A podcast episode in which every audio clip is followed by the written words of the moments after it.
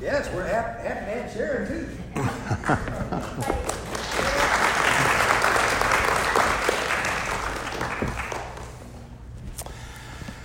Every time I come here, I'm always energized and emboldened. And I am glad that my dearest wife Sharon could come. She's a, a nurse, been an RN for almost all her adult life. And now I need a traveling nurse to keep me in line. No better person than that. I just love this church. I love your pastor. I think about the, the future. God's doing an amazing work here. I hope you know that. You're a part of an amazing work. It's not His work, it's not the elders' work, it's the Lord's work. It's the Lord's work. Now, Ron and Linda are getting a little older. They're almost 60 years old now. But I hope one day I don't hear that this church has, after Ron or Linda have gone on to meet the Lord, that it's sort of drifted off into being a nice, pleasant, accommodating, worldly church. So, you young people here, younger ones, your calling is to carry on this man's faith and his obedience. Doesn't mean you have to do everything like him, but you better carry on his faith and his obedience and his zeal for God. And this woman's faith and obedience and zeal for God. I'd like us to turn our, in our Bibles today to the book of Colossians, chapter 1. No one has ever accused me of preaching too long, so make sure you listen, or you might miss it. Parents, don't you enjoy it when somebody comes to tell you how wonderful your children are. You say, Tell me more. Tell me more. Um, well, God is that way, God the Father. He loves when people brag on His Son.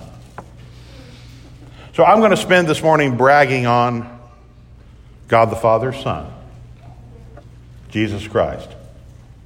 My topic today is the greatness of Jesus Christ. I'd like to read from Colossians 1, verses 9 through 18. Colossians 1, 9 through 18. Follow along or up on the overhead. For this reason, we also, since the day we heard it, do not cease to pray for you those of you in Sunday school, is this sounding familiar? Cease not to pray for you and to ask that you may be filled with the knowledge of His will in all wisdom and spiritual understanding, that you may walk worthy of the Lord, fully pleasing Him, being fruitful in every good work and increasing in the knowledge of God, strengthened with all might according to His glorious power for all patience and long suffering with joy giving thanks to the Father who has qualified us to be partakers of the inheritance of the saints in the light. He has delivered us from the power of darkness and conveyed us into the kingdom of the Son of His love, in whom we have redemption through His blood, the forgiveness of sins. He is the image of the invisible God, the firstborn over all creation. For by him all things were created that are in heaven and that are on earth, visible and invisible, whether thrones or dominions or principalities or powers. All things were created through him and for him. And he is before all things, and in him all things consist. And he is the head of the body, the church, who is the beginning, the firstborn from the dead, that in all things he may have the preeminence. Uh, if there's anything great about Christianity, it's Jesus Christ. We're Christians. That literally means we're Christ followers, Christ disciples, Christ people. It's visibly, by the way, marked out at baptism. We're marked out as the people of God visibly at baptism. People say, well, why is baptism important? It doesn't specifically regenerate you, but it actually puts the external mark of God on you. How many of you here, whether young or old, how many of you here have been baptized and have a Christian baptism? You've been baptized, Christian baptism. That means something. That doesn't guarantee that you are saved. God does that work. But that does mean, one way or another, Christ's mark is on you. And it means if you're not a Christian, boy, you're in deep trouble. That means you're an impostor. If you're baptized and you don't truly belong to the Lord, that means you're an impostor. You're walking around with a uniform on, but you're not in the military. It's a visible mark that we belong to Christ. If Jesus Christ was just a man, there is no reason for us to be here today. What a waste of time this is. All of the effort and all the money to renovate this beautiful sanctuary, it's all a waste if Jesus is just a man. If he's not the Son of God. If he didn't die for sins. If he didn't rise again. If he's not ruling today. There would be no meaning or purpose in life. I don't understand how atheists and agnostics live. What do they live for?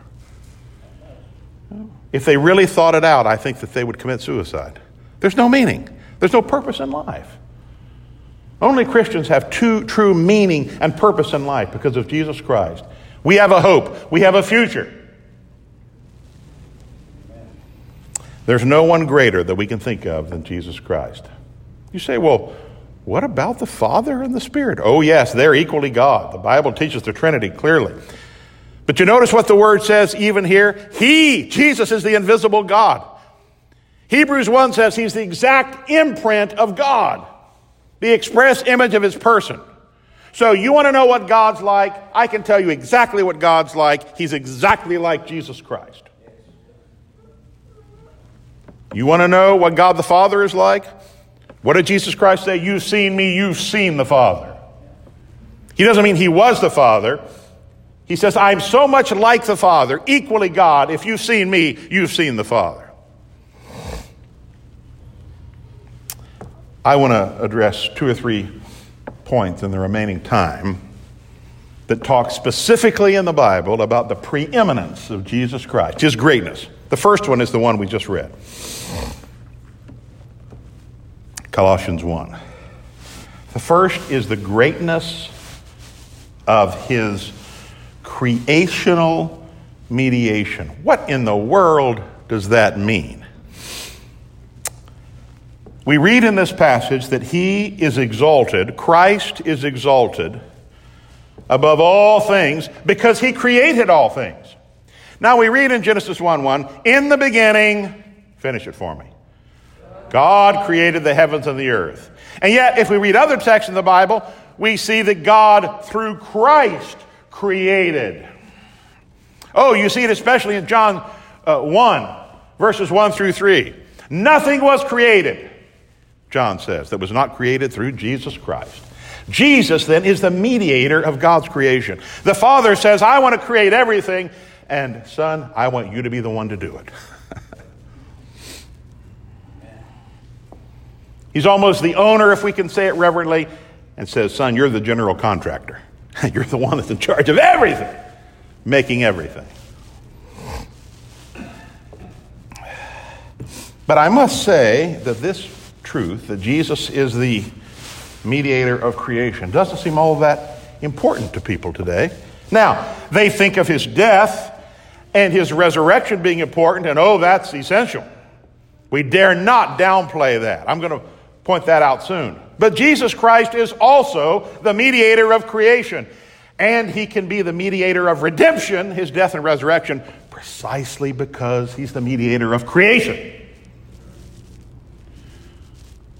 Could it have been that the Father or the Spirit could have come and died on the cross? The answer is no. They're not the mediators of creation. Jesus Christ created all things, therefore, he is the one to redeem all things. His is the hand that created all things. Therefore, His is the hand that had to be nailed on the cross. The Jesus who died on the old rugged cross created the world.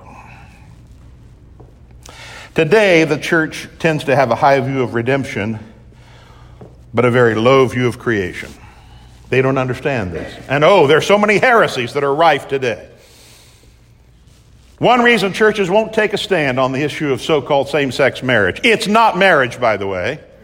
It's not marriage. If you say same sex marriage when I'm writing it, I always put marriage in quotation marks. It's not real. Churches will say, well, yeah, but that's not really a gospel issue. We're not going to divide the church over that or homosexuality. I just want to preach the gospel and get people to the cross. Would you like to know what the cross and resurrection were designed to do?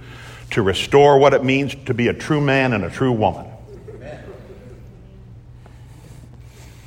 You stand for the gospel when you stand for creation. Because the gospel is designed to restore and enhance what God created in the first place.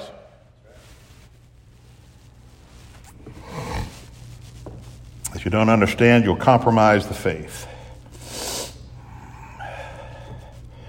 Creation grounds the gospel. and if we compromise the Jesus of creation, we will compromise the Savior. Mm-hmm. All these people that say, well, we don't want to be divisive, divisive, we just want to preach the gospel, so we're not going to talk about homosexuality and same sex marriage and things like that. We're not going to really discuss that. They will eventually give up on Jesus Christ. Because the same one that died on the cross is the one that created. And you can't compromise the one without compromising the other. Notice also, this is a glorious statement there in Colossians chapter 1. It says in verse 17, did you notice it says, He is before all things, and by Him all things consist. Would you like to know what that means, literally? It means all things hang together. In Jesus Christ, all things hang together. You remember the old spiritual, He's got the whole world in His hands? Never quite says in that song who the he is. I guess we all assume it's God. And that's true. But it's just as accurate to say not just God, but the Son, Jesus. Jesus has the whole world in his hands in a very specific way. Now, I want you to think about this. This isn't some light, ethereal, airy, abstract thing. What I mean is the oxygen and air we're breathing right now is sustained by Jesus Christ. The planets right now, as they're traveling, He's holding them together. You want to know why you're not worried that when you go to bed tonight, at some point the sun's going to go down? Anybody here worried that I'm going to go to sleep tonight and the sun will never come up tomorrow? You're not worried about that. Why are you not worried about that? I'll tell you why you're not worried about that. You might not know it. It's because Jesus has the whole world in his hands. He's the one causing all this, He's the one maintaining.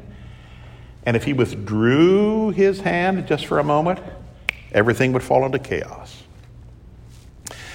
The dependability of the rhythms of the physical universe are due to the dependability of Jesus Christ. He's the mediator of creation. Oh, and this makes sinners so ungrateful. As it were, they shake their fist in God's face. You're not going to tell me what to do. I don't care what your law says. I'm going to do what I want to do. I'm not going to trust Jesus Christ because I want to live my life. The one that gives them all of these good things. He gives them food, He gives them air. They live in a basically free country, less free. And yet they shake their fist in God's face, and all He has to do is withdraw His hand a little bit, and they would be kaput.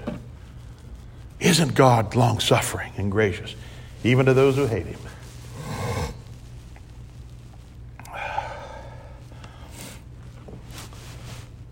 Not only so, because Jesus is mediator of creation, Jesus saves all creation. Did you notice that in Colossians 1? Look then, if your Bible's still open there, verses, uh, we stopped, I think, at verse 18. Look at verses 19 and 20. For it pleased the Father that in him all the fullness should dwell, and by him to reconcile all things to himself. By him, whether things on earth or things in heaven, having made peace through the blood of his cross. Do you understand the implications of that? Jesus didn't just die so that you go to heaven and not go to hell. Now, thank God for that. That's a great blessing. It says he died to reconcile all things to himself. You know why? He's the mediator of creation. Do you know that when Adam and Eve fell and God imposed the curse on creation, that means that the curse of Adam and Eve's sin goes everywhere? It goes everywhere. Would you like to know what's redeemed? Everything that fell in Eden. What fell in Eden? Just the man and the woman? Everything was corrupted. Did you know that everywhere we go out there, everywhere we go, something's corrupted by sin? Have you noticed that? There's no place you can go and say, ah, there's no sin here. Even beautiful mountains and trees, though they themselves don't sin, bear this heavy weight. That's kind of what Romans says. They're burdened. They're burdened with this weight. The book of Romans says that they're hoping, desiring. In fact, the language used is groaning. They're groaning for redemption. We live around uh, the Sierra Mountains, and uh, sometimes it's very quiet. You walk in the very near the very high mountains, and I hear them quiet day, and you can almost hear kind of these huge, massive, 10, 12,000 foot mountains, huge mountains. They're like, mm. it's like I'm a little scared, like what happens if one comes crashing down? I would be dust. And I think about them, and you know what? They're groaning. They're saying, I want to be redeemed. I'm waiting to be redeemed, fully redeemed by Jesus Christ. All of creation is to be redeemed. By the way, this is also why every area of modern life, every area of life that is currently under the dominion of sin, should be redeemed, and we should be working to bring it to redemption on the basis of what Christ did. Would you like to know why Christians should be involved in politics? You say, yeah, because the Democrats are baddies. Yeah, they are baddies. But that's not the main reason. The main reason that we should be involved in politics is because Jesus Christ is the Lord of all things.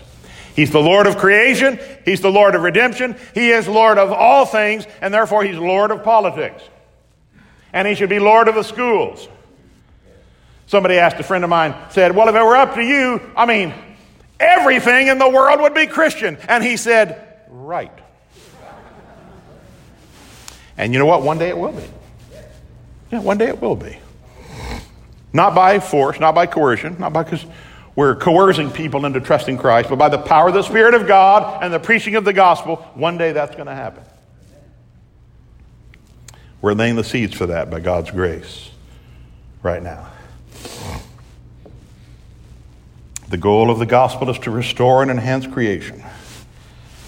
You want to know why we want to overturn and work to overturn Black Lives Matter? Oh, and by the way, of course, Black Lives Matter. White lives matter. Hispanic lives matter. Asian lives matter. All lives matter. Of course, that's true. But the organization Black Lives Matter is not about making Black Lives Matter. It's about making antinomianism matter. It's about attacks on the family. Read what they say on their website before it was purged. There's still images you can get of their original website. They want to get rid of the patriarchal family. They want to stress socialism. They love the LGBTXYVUKLM, whatever it is, agenda. Oh, yeah, they're all, they say it right on there. That's what they're really about. And they don't believe all black lives matter. They don't really care much about black conservative lives. They don't care much about Alan Keyes or Candace Owens. Those aren't the black lives really that matter. I didn't intend to say that, but I'm glad I did. And then all this decadent art, homosexual marriage, and the sexual revolution. I guess more than anything, my heart breaks over how the sexual revolution is destroying this country. Started mostly in the 60s, earlier than that, but mostly in the 60s. Do you realize how many evils in our culture right now are a result of the sexual revolution? Abortion, homosexuality, rampant divorce, pornography, all of it, just so much of it at the roots. This is my body. I can do what I want with my body. I can have consensual sex with anybody I want to. Oh, how destructive. Oh, think of all the little children whose lives have been harmed by the sexual revolution. By parents who said, I can do what I want to do. I don't have to be faithful in my marriage. I don't have to get married. How evil that is. If the church will not stand up against that, who will? You say, Well, I don't want a church or a pastor that's making waves about that. What you're really saying is, I don't want a church or a pastor that preaches the Bible. That's what you're saying. Thank God you have a pastor here that preaches the Bible. The gospel, then, I would say, is God's massive cleanup operation. The God's massive cleanup operation. Now, know that Jesus Christ died on the cross not just so that you could get out of the penalty of sin. That's true. Do you know sinners stand under God's judgment? There's no hope for sinners apart from Jesus Christ. You say, Andrew, are you saying if people don't have Jesus Christ, they're going to end up in hell? Yes. You say, well, I don't like that. Well, just take it up with Jesus. Ask him. Maybe he will change his mind. Uh, no, he won't change his mind. But the gospel doesn't just save us from the penalty of sin, the gospel also uh, delivers us from the power of sin. And I have a message for those of you here that may feel addicted, whatever it is, whether it's uh, drugs or sexual addiction or anxiety or whatever it is, and you feel enslaved, bound by sin, I want to tell you something. There is no sin that the Holy Spirit cannot fix and get rid of. And if you say, well, this is really hard. I don't know if I'm ever going to be able to get rid of this. What you're really saying is, I don't believe in the power of the cross. I don't believe in the power of the resurrection. But according to Romans chapter 6, read it when you get home. When we're united with Jesus Christ, we're united with Him in His death and in His resurrection to have power over sin. Oh, I would encourage you. Live in faith, live in obedience, trust God, and trust the power of the gospel. You see, the gospel is a lot more powerful than even most Christians know. They have a gospel powerful enough to take them to heaven. They don't have a gospel powerful enough to give them victory over sin. They don't have a gospel powerful enough to change all of culture, my friends. That's not the biblical gospel. Jesus is great because he is Lord over the universe.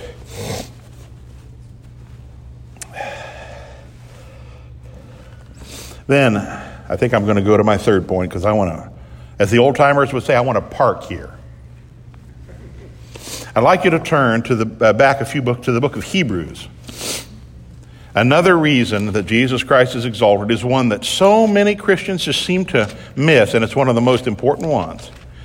Hebrews chapter 1 over the years, Hebrews has become my favorite book of the Bible.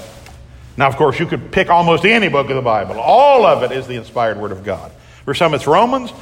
For some, it's Psalms. For some, it's Genesis. For some, it's Ephesians. For me, it's become Hebrews because of the exaltation of Jesus Christ. No New Testament book, by the way, quotes the Old Testament more than the book of Hebrews. And all of these people that say, well, don't you love when they say this? I am a New Testament Christian. Don't you love when they say that?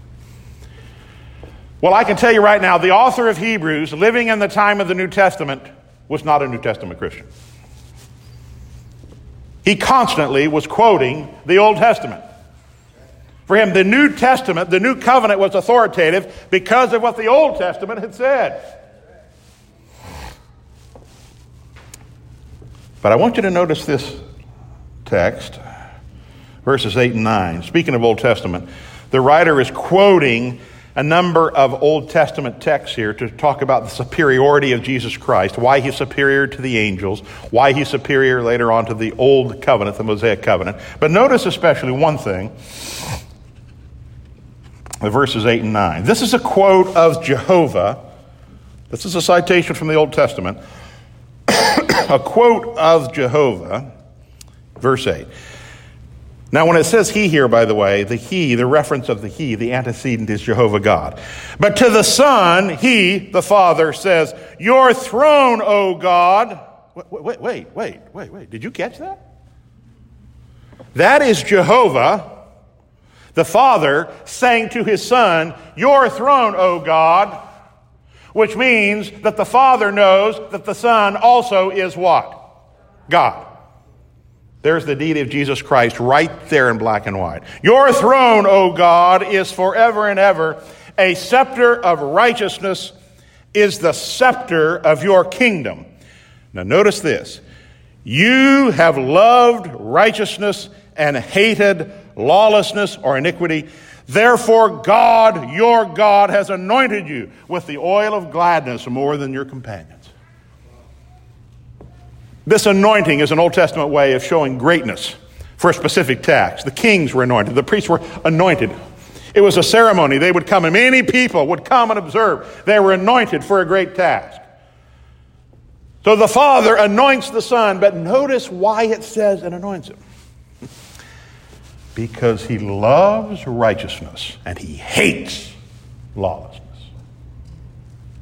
Now, I'd like us to think about that for a minute. Uh, notice it doesn't just say that he was anointed because he fulfilled his duty to live a righteous life. Now, of course, that's true. Jesus Christ was under duty to the law of God to obey the law, and he did that perfectly. But that's not quite what it says there. It doesn't just say he avoided iniquity, he avoided sin, though he did. Did you notice what it said there? he loved righteousness and he hated iniquity. Now, let me tell you something. If you want to know one of the reasons that Jesus Christ is exalted and why he is great, God likes it when his son loves righteousness and hates iniquity. I want to tell you something. Jesus Christ loves a pure mind and a pure heart. He loves it. Oh, it gives him great delight to see us when we live righteous lives. This is not a popular message today. It's not a popular message. Well, the attitude is Jesus Christ died on the cross for your sins, so you just basically, you know, the good news, you just keep on with your porn, just keep on with your undisciplined tongue. The good news is Jesus died for your sin, and everything will be okay. Would you like to know what the Apostle Paul said about that idea? He said, That's damnable. God forbid I would ever say or teach such a thing.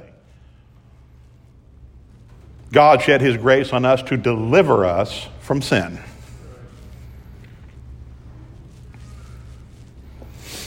He loves purity. He loves sexual purity. He hates lawlessness. Oh, even in conservative churches today, how lax people are about these things. I'll tell you, preachers today, I don't know, it's just assumed that all young people, before they get married, they're all just going to spend time sleeping together. Well, you better just sleep together all the time. Then you'll find out who you should really marry. Then you probably should marry that person.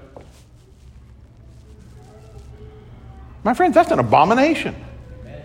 I'm not saying that people don't sin. I know good people sin. I understand what happens. You're unmarried, have all these hormones racing. I understand it. Yes, God forgives. But to teach that that's okay, I tell young people all the time if you sin and you fail like that and you repent, I'll do anything I can to help you. I'll drive a thousand miles to help anybody that wants to do right. But the attitude in too many churches, oh, well, it's not that important. Jesus Christ was exalted because he hated iniquity. Pornography, the pervasiveness of pornography, by God's good grace, by only by God's grace. I've never fallen into that. I know a lot of men who have. Only went looking for it one time. I think it's about 14 or 15 before they digital. I went to a bookstore and opened an image closed it, and you know what? That image can still be in my mind. One time in my life, one time. I happen to have seen it, not looking for it. You wouldn't believe how many men, even good Christian men, and maybe some of you here, it's a battle worth fighting, and you can get victory over that. But for the attitude to be, well, it doesn't matter, all men do that. No, all men do not do that. They do not. And you can get victory. or anxiety and unbelief, living in unbelief, living in worry all the time. That's a sin. That's a sin. So Jesus abominates adultery. He loves, he loves sexual fidelity. Those of you here, many of you here have been married 15, 20, 30. Ron and Linda married 70, 80 years. I mean, uh, no, not that. To be faithful to one spouse, God loves that. God loves that. He loves it. And that's why he anointed Christ, who loves it too. We have lawless pulpits today. Because of this, antinomianism is anti Christian. It's anti Christian. You want to know why Jesus is great? Because he loves righteousness and he hates sin. If you're in Hebrews, and you should be, turn over quickly to chapter 7 and read a verse that makes this abundantly plain. We read this text and another, I believe, will be the last ones. Hebrews 7, notice, speaking of Christ in verse 26, this is speaking of Christ as our great and final high priest. For such a high priest was fitting, that means appropriate for us, who is holy harmless, undefiled, separate from sinners, and has become higher than the heavens.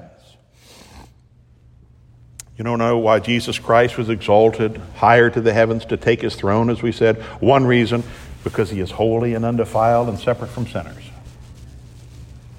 And would you like to know what God is doing right now with his church and this church? He's cleansing this church because God can only associate in fellowship with a holy people. We do have His imputed righteousness. Isn't that wonderful in justification? His righteousness is given to us. But there's also the righteousness implanted in us for our sanctification.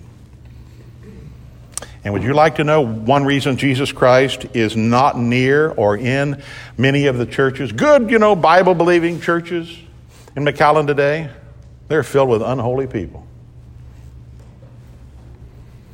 Wives, sinful, sinful tongues, men, insubordinate to God, wicked thoughts, wicked actions. Then come in on Sunday morning and want to sing Amazing Grace.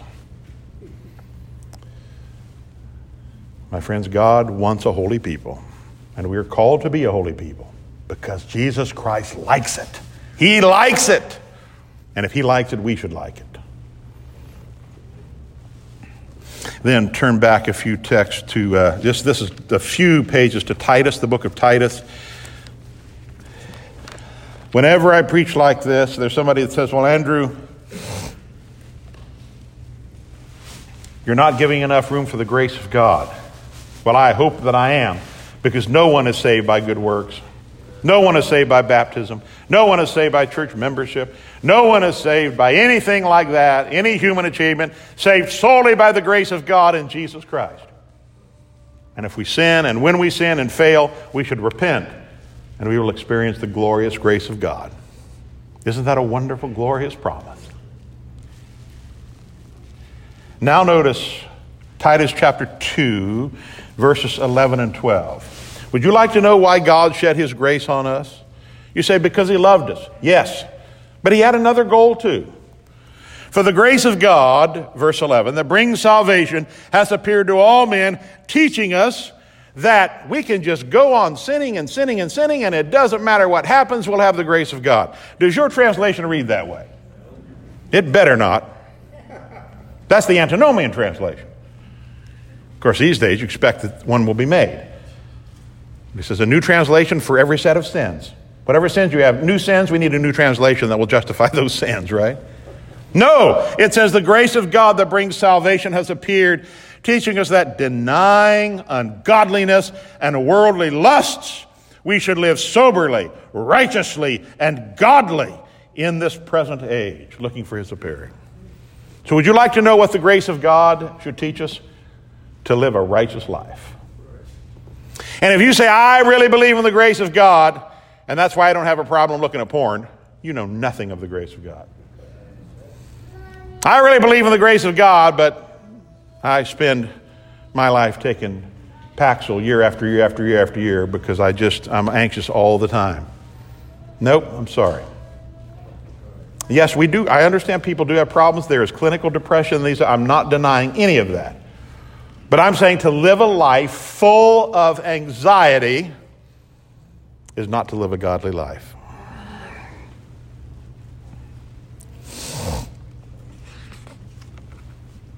If that is the case, as Hebrews tells us, it speaks about the scepter of righteousness, that's the ruling.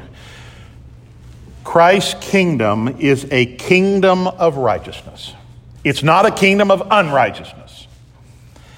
Now, my friends, would you like to know why the U.S. today is floundering? Would you like to know why it is filled with chaos? Chaos upon, it seems in the last year, wave upon wave of chaos, destruction, hardship, bad news, conflict. Would you like to know why? Because this is a godless, unrighteous nation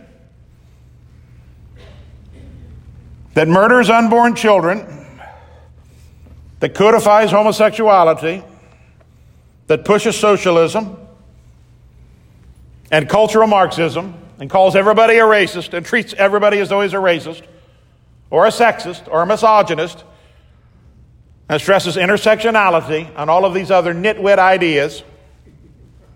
That is why we have this messed up world. Because you see, if an entire country falls into sin, God doesn't let them get away with that. God doesn't say, oh, isn't that interesting? Now, know this. This is God's world, it's not Satan's world. And because it's his world, you don't get to do what you want to do. All the rebels say, We don't care what you say. We're going to do what we want to do and we can get away with it. Yeah, they're going to do what they want to do and they're not going to get away with it. They're not. God sends his judgment. And know this God judges individuals, God judges families, God judges churches, God judges businesses, and God judges nations. You say, well, he would never judge America. Yeah, that's what all the other nations that were judged thought. Don't misunderstand, the kingdom of God will advance in time and history, but the Bible never promises that it will be in the United States. And if we don't repent and turn our back on evil, if we don't do that, we will be thrown in the dustbin of history. And hundreds of years from now, somebody will say, Oh, yeah, was there was this nation. It lasted about 270, 200. It was called, can you imagine, the United States, because there were like 50 or maybe at that time, 55 of them or whatever. And, but you know, it just kind of, it just collapsed. Oh, well, okay, what's the next topic? You say, Andrew, that would be a terrible thing. Yeah. And there are a few men, I hope I'm one of them, your pastor, that warn about this. And if we don't repent, this is coming. I don't know how it'll come. Would it be a plague, a huge plague, much, much worse than COVID? Yeah, could be. Could be an attack.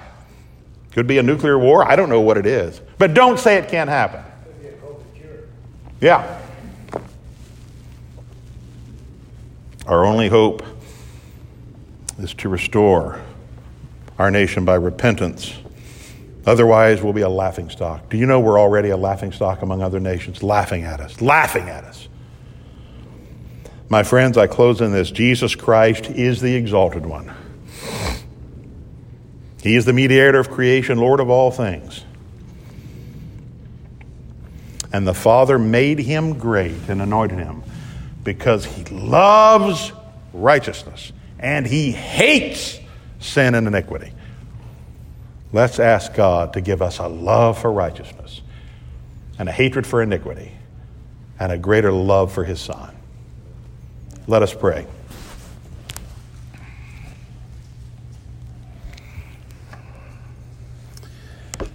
Father, these are very weighty thoughts that you have communicated in your word, and we are almost frightened to say them. We wouldn't we would be frightened to say them, O God, were it not that you said them in your word.